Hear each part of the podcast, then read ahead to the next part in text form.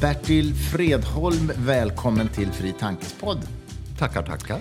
Du är aktuell med en bok nu som heter Kaffeologi som handlar om myter och forskning om en älskad dryck, alltså kaffe förstås. Hur kom du på idén att skriva den här boken överhuvudtaget? Jo, det bygger på närmare 40 år av forskning som har fokuserat på den viktiga komponenten i kaffet, nämligen koffeinet. Mm. Och jag råkade av en slump uh, komma på vad som är den viktiga måltavlan för koffeinet. Och det är en måltavla som finns i många delar av kroppen och som är till för att ta emot en kroppsegen substans som heter adenosin. Och det här har jag då aldrig forskat länge på. Sen har jag då lärt mig mycket om vad koffein gör och vad kaffe gör. Och mm. så småningom så kändes det intressant att försöka sammanfatta uh, mitt vetande och skriva en rejäl bok och inte bara svara på korta intervjufrågor. För det är lite kul för att din bok handlar ju både om så att säga kaffets uh, idéhistoriska eller kulturhistoriska um, så att säga historia, va? men också då om den medicinska, kemiska, biologiska konsekvensen av kaffe och även då myter och sånt som mm. finns runt kaffe. Så mm. det är ju ett väldigt brett liksom, angreppsfält som du har. Var det svårt att avgränsa sig? Liksom? det här med avgränsning har inte alltid varit min starkaste sida. Men, men, så det blev lite fler sidor än jag ursprungligen hade trott. Men eh, Ja, en gedigen bok onekligen. En gedigen bok. Men du, Bertil, du är professor emeritus i farmakologi. Eh, innan vi pratar om boken och själva ämnet så vill jag faktiskt prata lite om, om dig. Hur, eh, hur hittade du till vetenskapsintresset? Så att säga? Hur började det? När ja. du var barn? Eller hur började ja, ja. Berätta. Ja, dels var min far var då eh, han hade som den första i sin familj eh, gått på universitetet och, och, och, disputerat. Och det var, han kom ur en hantverkarfamilj. Mm. Och, eh, han hade då ett brinnande vetenskapsintresse och, och, och jag fick det också redan ifrån, ifrån tonåren och, och visste att det var det jag skulle ägna mig åt. Och så började jag läsa medicin. Men, men forskningen blev så rolig redan på på andra termin så att jag fastnade där och eh, blev, gjorde mig aldrig klar som läkare. Men alltså din, så din pappa var den som inspirerade ja. dig kan man säga? Ja. Och eh, vad, vad var han yrkesmässigt? Ja, han var eh, eh, kemist mm. eh, och eh, han jobbade både inom industrin men, men på, också på universitetet. Mm. Och din mamma?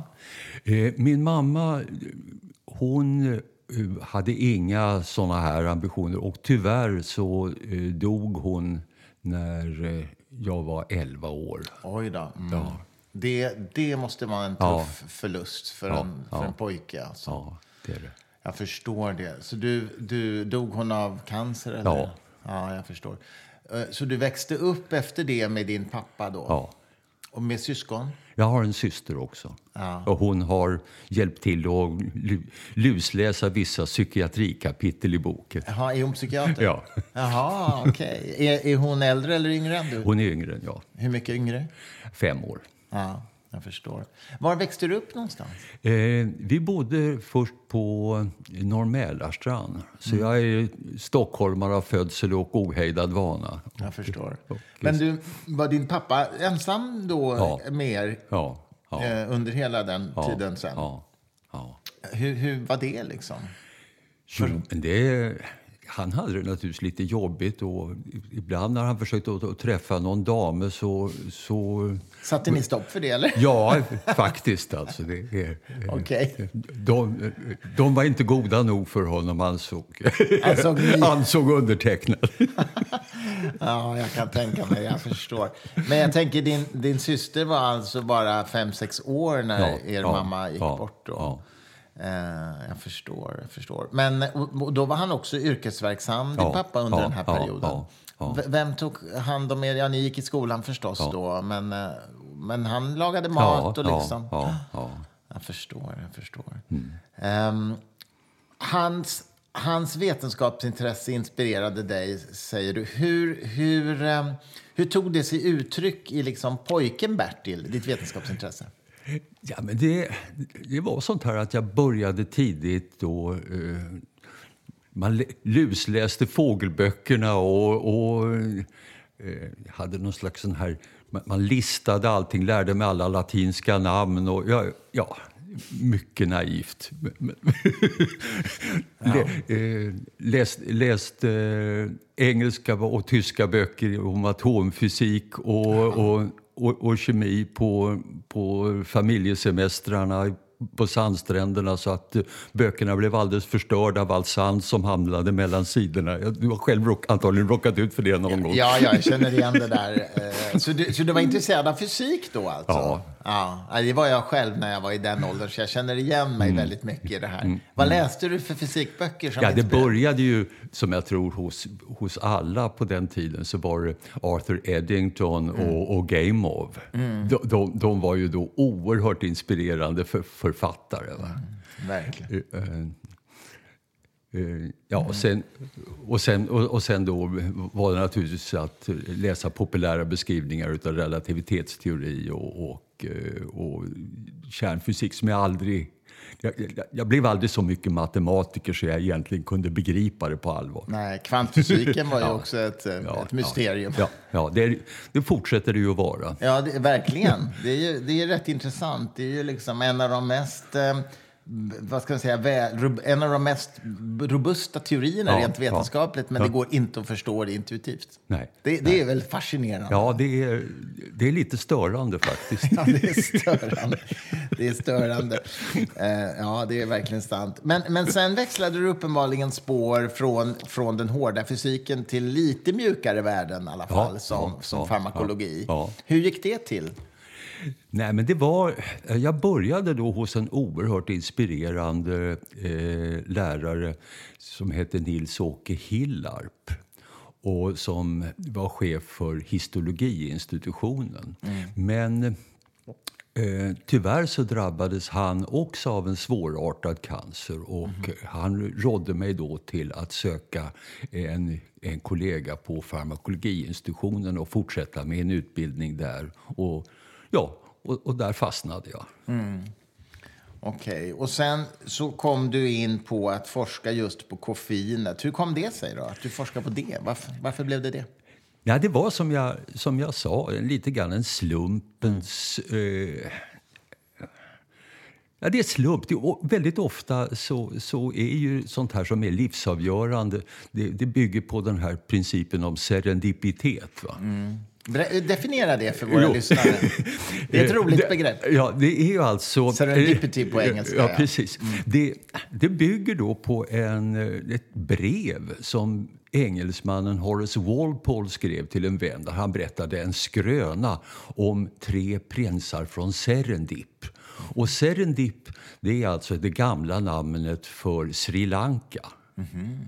Så det var tre prinsar från Sri Lanka som re- reste världen runt och som upptäckte en massa saker som de inte letade efter. Men de, så de upptäckte av slump och av kunskap. Så hittade de saker som de inte hade letat efter. Och det är så att säga eh, beskrivningen av vad serendipitet är. Och roligt att få veta det här ordets etymologi här. Alltså. Det var ju jätteintressant. Det hade jag ingen aning om. Jaha, tre prinsar från Serendip. Okej. Mm. Eh, och, och vad du menar är att du så att säga, ramlade på det här av en slump Ja. på grund av din Ja. nyfikenhet? Ja, precis. precis.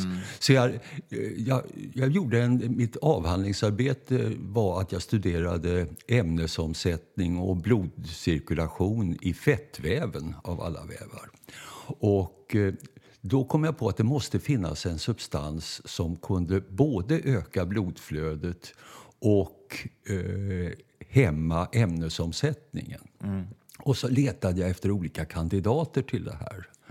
Och så småningom så kom jag fram till att det måste vara adenosin. Och ett viktigt led i bevisningen av det var att jag kunde blockera både den här okända substansen och adenosinet med hjälp av koffein och släktingar av koffein. Och då fanns det helt plötsligt ett verktyg va? Mm. att börja studera eh, vad gör koffein på För då, då, visste jag att det skulle hängas upp på adenosin. Och så började jag leta leta runt, runt kroppen efter adenosinverkningar mm. och därmed fick jag förklaringar till koffeineffekter och därmed fick jag förklaringar till vad kaffe gör med oss.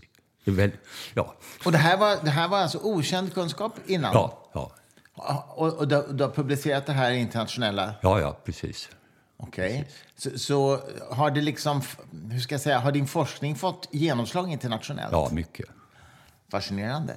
Ja, för att du, du är ju ledamot i Kungliga Vetenskapsakademin och du var också i Karolinska Institutets Nobelkommitté ja. under en period. Alltså du var med och välja ut vem som ja, skulle få ja. medicinpriset helt enkelt. Ja, precis. Mm. Men jag satt alltså i 18 år i Nobelkommittén. Det är ovanligt mycket och två av de åren var jag ordförande. Jaha, okej. Okay. Men eh, man tycker kanske att du borde få Nobelpriset för det här? Nej, nej, nej, nej, nej, det, nej, nej, det kvalade inte till. Det. Okej, okej. Men du, då måste jag fråga lite om Nobelprisen bara. Vilket är det, tycker du, det roligaste Nobelpriset du har varit med om att besluta? Eller roligaste personen kanske? Eller något sådär kul minne bara som du kan ja, berätta Det är många som har varit... Det är ju det som är så trevligt. Va? Många gånger så är ju de här Nobelpristagarna inte bara briljanta utan de är dessutom trevliga och roliga. Ja, det skadar ju inte. Nej, det gör ju inte det.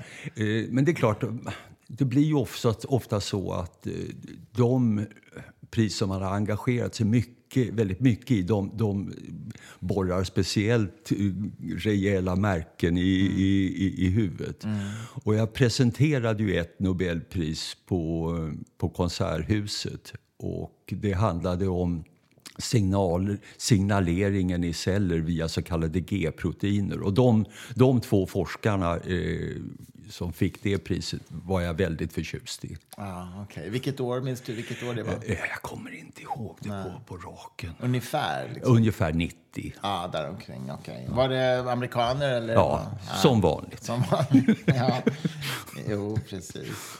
Um, men du, nu har du alltså skrivit boken Kaffeologi. Um, myter och forskning om en älskad dryck. Kan, du, kan vi börja med lite grann du börjar ju också i boken med kaffets kulturhistoria. Berätta lite för våra lyssnare. Vad, vad, är, vad är kaffets kulturhistoria? Ja, den korta versionen av vad som står i den där boken det är ju att eh, kaffe som vi känner det, det började man antagligen dricka i Jemen eller möjligen Persien omkring 1400. Någonting. Innan dess så hade då kaffebönorna utnyttjats på annat sätt. Man hade tuggat dem, måste, vilket måste ha smakat fasansfullt. Mm. Uh, och man gjorde någon form av vin på Oj. På, på, på in, inte de egentliga bönorna utan på det här fruktskalet runt, uh, runt själva bönorna. Uh, men det var först på 1400-talet som, som man började göra kaffe. Och sen spred det sig i arabvärlden. Så på hundra år så hade det växt upp eh, kaffehus i Kairo, Konstantinopel och, eh, och det här det väckte ju väldigt mycket eh, känslor hos speciellt prästerskapet som nu fann att folk träffades för att göra någonting helt annat än att, eh, en, än att vörda Gud? Än att vörda Gud. Eh, så att det blev då väldiga försök att stoppa det här, de här kaffehusen. Bland annat påpekades att det står faktiskt ingenting i, eh, i Koranen om kaffe så följaktligen måste det förbjudas. Mm. Mm. Men det gick inte. Och, de, de, när de, och sen så mötte då européerna kaffet eh, i, eh, under sina resor på 1500-talet och förde det till Europa i början på 1600 1900. Uh, och sen så spred det sig eh, i koncentriska ringar och eh, överallt så var det, eh, det blev väldigt populärt. Eh, ofta intressant nog bland kvinnor. Mm -hmm. det, det, påtagligt så i, i Sverige att mycket av kaffebruket drevs av kvinnor. Vad kan det bero på, tror du? Ja, men jag tror att det är en, ett, ett, en anledning att träffas och umgås utan att man, man blir eh, alltför på, påtänd i något, mm. eller berusad. Va? Mm. Och, och, det här fick ju också då konferens, konsekvenser för många av de här kaféerna som startades i både England och Frankrike. De blev ju intellektuella hothouses. Mm. Eh, vilket igen då väckte eh, missmod hos eh, en del av den härskande klassen. Därför att här satt då folk och träffades och diskuterade politik på nykter kaluv. Och det är ju det, det, det är farliga grejer. Ja, precis. Intressant, intressant. Jag tänker osökt på en av mina stora passioner är ju schack. Och det var ju också haram i den muslimska ja. världen. Det skulle inte nej. vara tillåtet nej, eh, nej, när det började växa fram. För att det liksom förledde människor från eh, fokuset på Gud. Ja, precis. På alla. Precis, eh, precis, det där är intressant. um, Okej, okay, men, men det spreds ju uppenbarligen ändå, eh, ja. trots dessa, detta missnöje. Och vad beror det på, tror du? Ja, det sa du delvis, men också förstås för att det har den här uppiggande ja, effekten visst, såklart. Exakt, exakt. Exakt. Man blir ju piggare. Man blir piggare. Mm. Och så, så är det. Samtidigt så, eh, jag tycker så roligt, vi, en, en, annan av våra författare är Ulf Ellevik, professor mm. I, mm. i organisk kemi, som skrev, han har skrivit flera böcker hos oss, men mm. i en av böckerna så skriver han om ett experiment på spindlar där man ger mm. dem olika droger. Mm. Jag vet inte om du känner till det här? Jo, jag har, jag har tagit upp eh, det också.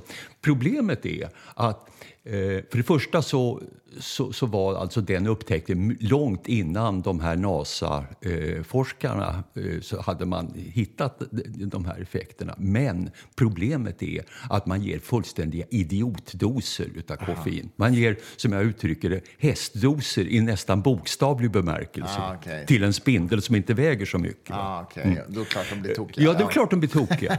om, vi skulle, om vi skulle stoppa i oss 12 kilo kaffe eh, så skulle vi ju inte bli riktigt fräscha heller. Va? Nej, nej, jag nej. förstår. Eh. Men det var ändå lite kul att man men, gav spindlarna ja, men, amfetamin till exempel. Ja, ja. Och då spann de ju jo, väldigt glest. Jo, jo, men men, men, jag, har, jag har en mycket roligare förklaring till... till, berätta. till eh, men berätta det, först om experimentet för lyssnarna, för det är inte säkert de vet. Nej, man gav alltså spindlar eh, koffein och flera andra stimulerande ämnen. Och så tittade man på spindelnäten och så lät man datorn analysera näten och se vilka som var mest oregelbundna bundna. Mm. Och då fann man att de som hade fått eh, koffein, de, deras nät var mest oregelbundna. Mm. Det beror på att de andra substanserna var inte fullt så vattenlösliga så man kunde inte ge riktigt lika, lika stora mängder av de andra substanserna. Mm. Eh, men det var liksom ingen farmakolog som hade gjort det här försöket. utan, mm, eh, och de andra substanserna var amfetamin? Tror jag, jag, jag, tror att det var kokain. Kokain kanske? Eh, och jag, minns inte allt. Men, men så att den roliga förklaringen, mm. den roliga förklaringen det är att eh, man, eh, en annan grupp forskare de eh, såg att man eh, kunde sätta till lite koffein till näringslösningen för bin. Och så gjorde de ett minnesförsök. Mm -hmm. Och då fann de att de bin som hade fått näringslösning med koffein i, de kom ihåg var den här näringslösningen fanns. Och den kom ihåg det eh, i dygn framåt. Medan däremot de, de, som hade fått näringslösning utan koffein, de tappade minnet av det här inom några timmar. Åh, sjutton! Och, och, och, det här, och det, det här, det är alltså då Eh, effekter av koffein som precis motsvarar vad som finns i, i nektarn eh, hos eh, de, många av de koffeinproducerande växterna som då inte bara kaffebusk utan även många citrusfrukter. Så att det är antagligen alltså ett, ett sätt att växterna har investerat i det här mm. att, göra, att göra koffein, vilket naturligtvis kostar energi. Va? Och de har gjort det därför att det underlättar deras, eh, deras fortplantning. Aha. Fascinerande faktiskt. Otroligt fascinerande. Men du, du skriver ju också om, och det har du delvis nämnt redan, hur påverkar eh, koffeinet kroppen. Kan du säga lite mer om det rent medicinskt och kemiskt? Ja, jo. Den, den viktigaste effekten är alltså då att det motverkar den här kroppens egna adenosin. Och eh, den här molekylen adenosin den bildas när eh, energiförbrukningen i cellerna överstiger tillgången på energi. Så en arbetande muskel, men även en hårt arbetande eh, nervcell producerar adenosin. Och då tenderar det här adenosinet att dämpa den aktiviteten och den tenderar också att öka blodflödet och därmed syrgastillförseln och så vidare. Nå, så det är den här fundamentala mekanismen som, som koffeinet eh, ingriper i. Mm. Och I hjärnan så får det då eh, effekten att det blir uppiggande och vi vet precis var någonstans i, i hjärnan det här sker. Eh, och jag har fått, fått turen av att vara med i de upptäckterna och precis identifiera var någonstans det verkar i hjärnan. Ja, fascinerande.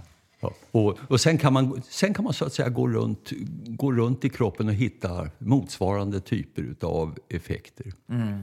Ja, för att du, du, skriver ju också om, om både Parkinson mm. och Alzheimers och, och mm. hur kaffet påverkar. Ja, berätta lite om det. Alltså den, det, det som för mig naturligtvis är den mest spännande grejen, det är Parkinsons sjukdom. Mm. Eh, därför att där är det alldeles klart att eh, eh koffein minskar de som dricker koffein under medelåldern de får en minskad risk att sedan drabbas av Parkinsons sjukdom vid, eh, när, när, som är en åldersberoende sjukdom. Mm. Och det här beror då på att eh, koffein slår på adenosin i de djupa delarna av hjärnan där också dopaminet finns. Mm. Och, och Parkinsons sjukdom är ju en dopaminbristsjukdom. Och och, och, och, vi kan förklara i detalj varför det sker den här interaktionen mellan adenosin, koffein och dopamin. Mm -hmm. Och där har jag fått, lyckligtvis fått vara med i, i, hela vägen ända sedan 70-talet. Det har varit jättekul. Ja, det förstår jag. Och, och, den riktiga knorren på hela det här, det är ju att inte bara har de här djurförsöken fungerat och man har förklarat mekanismerna. Stora befolkningsstudier har visat att effekten är verkligen sann och gäller eh, över hela världen. Mm. Men den sista grejen det är att baserat på den här forskningen så har man också tagit fram ett en koffeinvariant som nu är registrerad som läke, nytt läkemedel mot Parkinsons sjukdom att eh, tas som komplement till, till L-dopa-behandlingen. Otroligt. Ja, det är, det, det är en höjdare. Alltså. Ja, otroligt. Men du, du, du skriver ju också om det här med att, att man har haft idéer om att kaffe kan orsaka ångest och ängslighet. Ja, men det, och det, det är nog alldeles sant att det gör det. Och, och där är det igen alltså finns det djupa länkar därför att en, en uh, utav de gener som visar sig predisponera för uh, ångest det är just uh, genen som kodar för den här mottagarmolekylen för adenosin och koffein. Mm. Så att det, och vi vet att de som har lätt att drabbas av, av oro och ängslan. Och, och speciellt de som har en ångestdiagnos ska definitivt vara försiktiga med sitt kaffedrickande. Och är det ju också i ja. allmänhet. Aha, okay. De känner av liksom ja, att ja, det inte... Ja.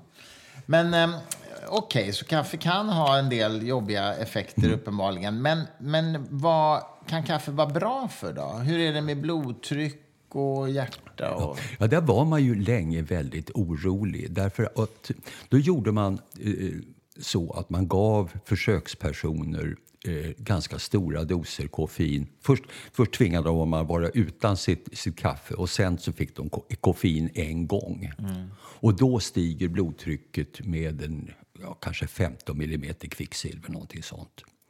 Men hos oss som regelbundet dricker kaffe där kan man knappt notera några effekter alls på blodtrycket. Mm. Så att det här är någonting som vi, så vi anpassar oss till, till eh, koffeinets blodtryckshöjande effekter mycket, mycket snabbt. Aha. Så det är inte någon ökad risk. Och tittar man eh, noggrannare på Sen dödsfall i hjärt-kärlsjukdom så visar det sig att både slaganfall, stroke alltså, och eh, all död i, i hjärt-kärlsjukdom faktiskt går ner eh, hos eh, kaffedrickare som, som grupp. Och därmed så har mycket av den här oron som man har haft tidigare visat sig antagligen vara ogrundad och byggt på, på felaktigt genomförda försök.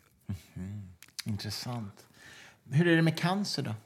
Ja, där är lite grann samma sak. att eh, Man har gett jättedoser av eh, kaffe och koffein till försöksdjur och då noterat eh, mer cancer. Men gör man noggranna undersökningar av stora grupper av människor som följs under lång tid så ser man om något snarast en minskning. Menar du det? Så det, det, okay, så det kan alltså vara nyttigt att dricka kaffe helt enkelt? Ja, i varje, fall, i varje fall så är det för den absoluta majoriteten som regelbundet dricker sitt kaffe inte onyttigt. okay. Det var en diplomatisk formulering, men, men, men, men okej. Okay, ja. Hur, hur, mycket kaffe dricker du själv? Ja, numera som, som pensionär så blir det den här baljan kaffe på morgonen för att komma igång och sedan så någon eller några koppar mitt på dagen. Men, inte, men det var helt annorlunda under, under arbetstiden när man då använde också kaffet väldigt mycket som ett sätt att få eh, sociala kontakter. Kaffebryggaren, både på rummet och, och, och nere i kafferummet, eh, var ju liksom samtalspunkter. Ja, ja, precis. Själv dricker jag faktiskt aldrig kaffe på morgonen, Nej. utan te. Ja. Men däremot så dricker jag kaffe typ vid elva snåret ja. sådär. Så ja. dricker jag kaffe. Um, för att liksom få någon slags liten kick under dagen sådär. Men på morgonen och kvällen så är det bara te för mig. Men, det, men, men, men eh, te eh, innehåller ju också koffein så det har precis samma effekt. Alltså. Men inte lika mycket va? Ja, det beror lite grann på hur man gör sitt sitt te naturligtvis. Om man, om, om man har sånt här riktigt bra kinesiskt te och så låter det brygga länge så då, då, då, blir det rätt så... Mycket koffein. Det blir rätt. Men kallas det inte tein? Ja, fast det är samma sak. Det är, samma molekyl? Ja, det är samma molekyl. Varför heter det tein då? Ja, därför att eh, det här visades redan på 1800-talet att det är samma molekyl som jag skriver i boken. Eh, det är, eh, men det, det har bara blivit så för att det, ja, det heter ja, te och så ja, kallar precis. man... Ja. Och det, det är likadant så matte som då dricks mycket i Sydamerika. Så, Vad heter det? Matte. Vad är det? Ja, det är också en, en, en koffeininnehållande. Men där brukar man kalla det hela för mattein. Men det är också koffein och det visades också på 1800-talet. Kan du säga någonting om själva koffeinmolekylen? Vad består den av? Ja, den är... Den på, eh, på, det är två stycken eh, ringar som sitter ihop. En sexring och en femring. Och så finns det, i ringen ingår det både eh, kolatomer och kväveatomer. Mm. Och på den här eh, ringen eh, så sitter det sedan eh, tre stycken metylgrupper. Och då, eh, så att eh, mm. molekylen kallas då för 1,3,7-trimetylxantin. Alltså. Okej, okay, det är det riktiga namnet ja. alltså. Okay. Jag ska inte upprepa det tror jag. Men, men det, så, tillbaka till det här med mitt te då. Du menar att det, det är egentligen helt ekvivalent? Det ja. spelar ingen roll om jag dricker kaffe eller te för, för effektens skull? Nej. Nej.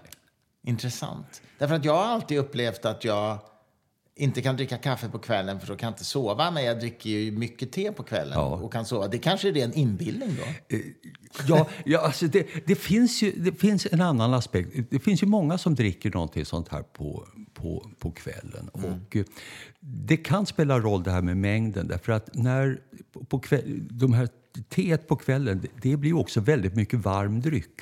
Mm. Och, och det här känslan med varm dryck är ju alltså lugnande i kroppen mm. och och, och kan... Men kaffe är ju också varmdryck. Jo, men den är, den är lite, det är ofta lite mindre mängd. Mm. Eh, volymmässigt. Så, eh, så, men, men så, så att det, finns, det finns ju människor som, som, som somnar bäst om de får om de får en kopp kaffe på kvällen. Så att det, Ja, okej. Så det är väldigt olika alltså. det är väldigt olika. Vi är olika, vi människor. Ja, vi är ju det. vi är ju det.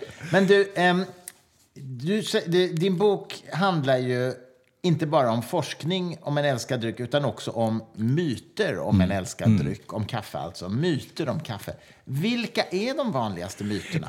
Ja, vi har egentligen snuddat vid ett par av dem eh, redan. Eh, nämligen det här med eh, det, det, är, det är skadligt för hjärtat. Det, ger, det ger cancer.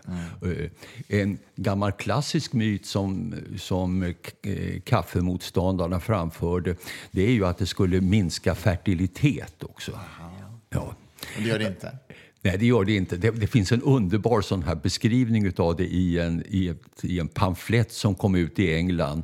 Eh, där eh, kvinnor an, anklagade männen för att eh, efter att de druckit kaffe så har de blivit lika sterila som den öken som det olycksaliga bäret lär härstamma ifrån.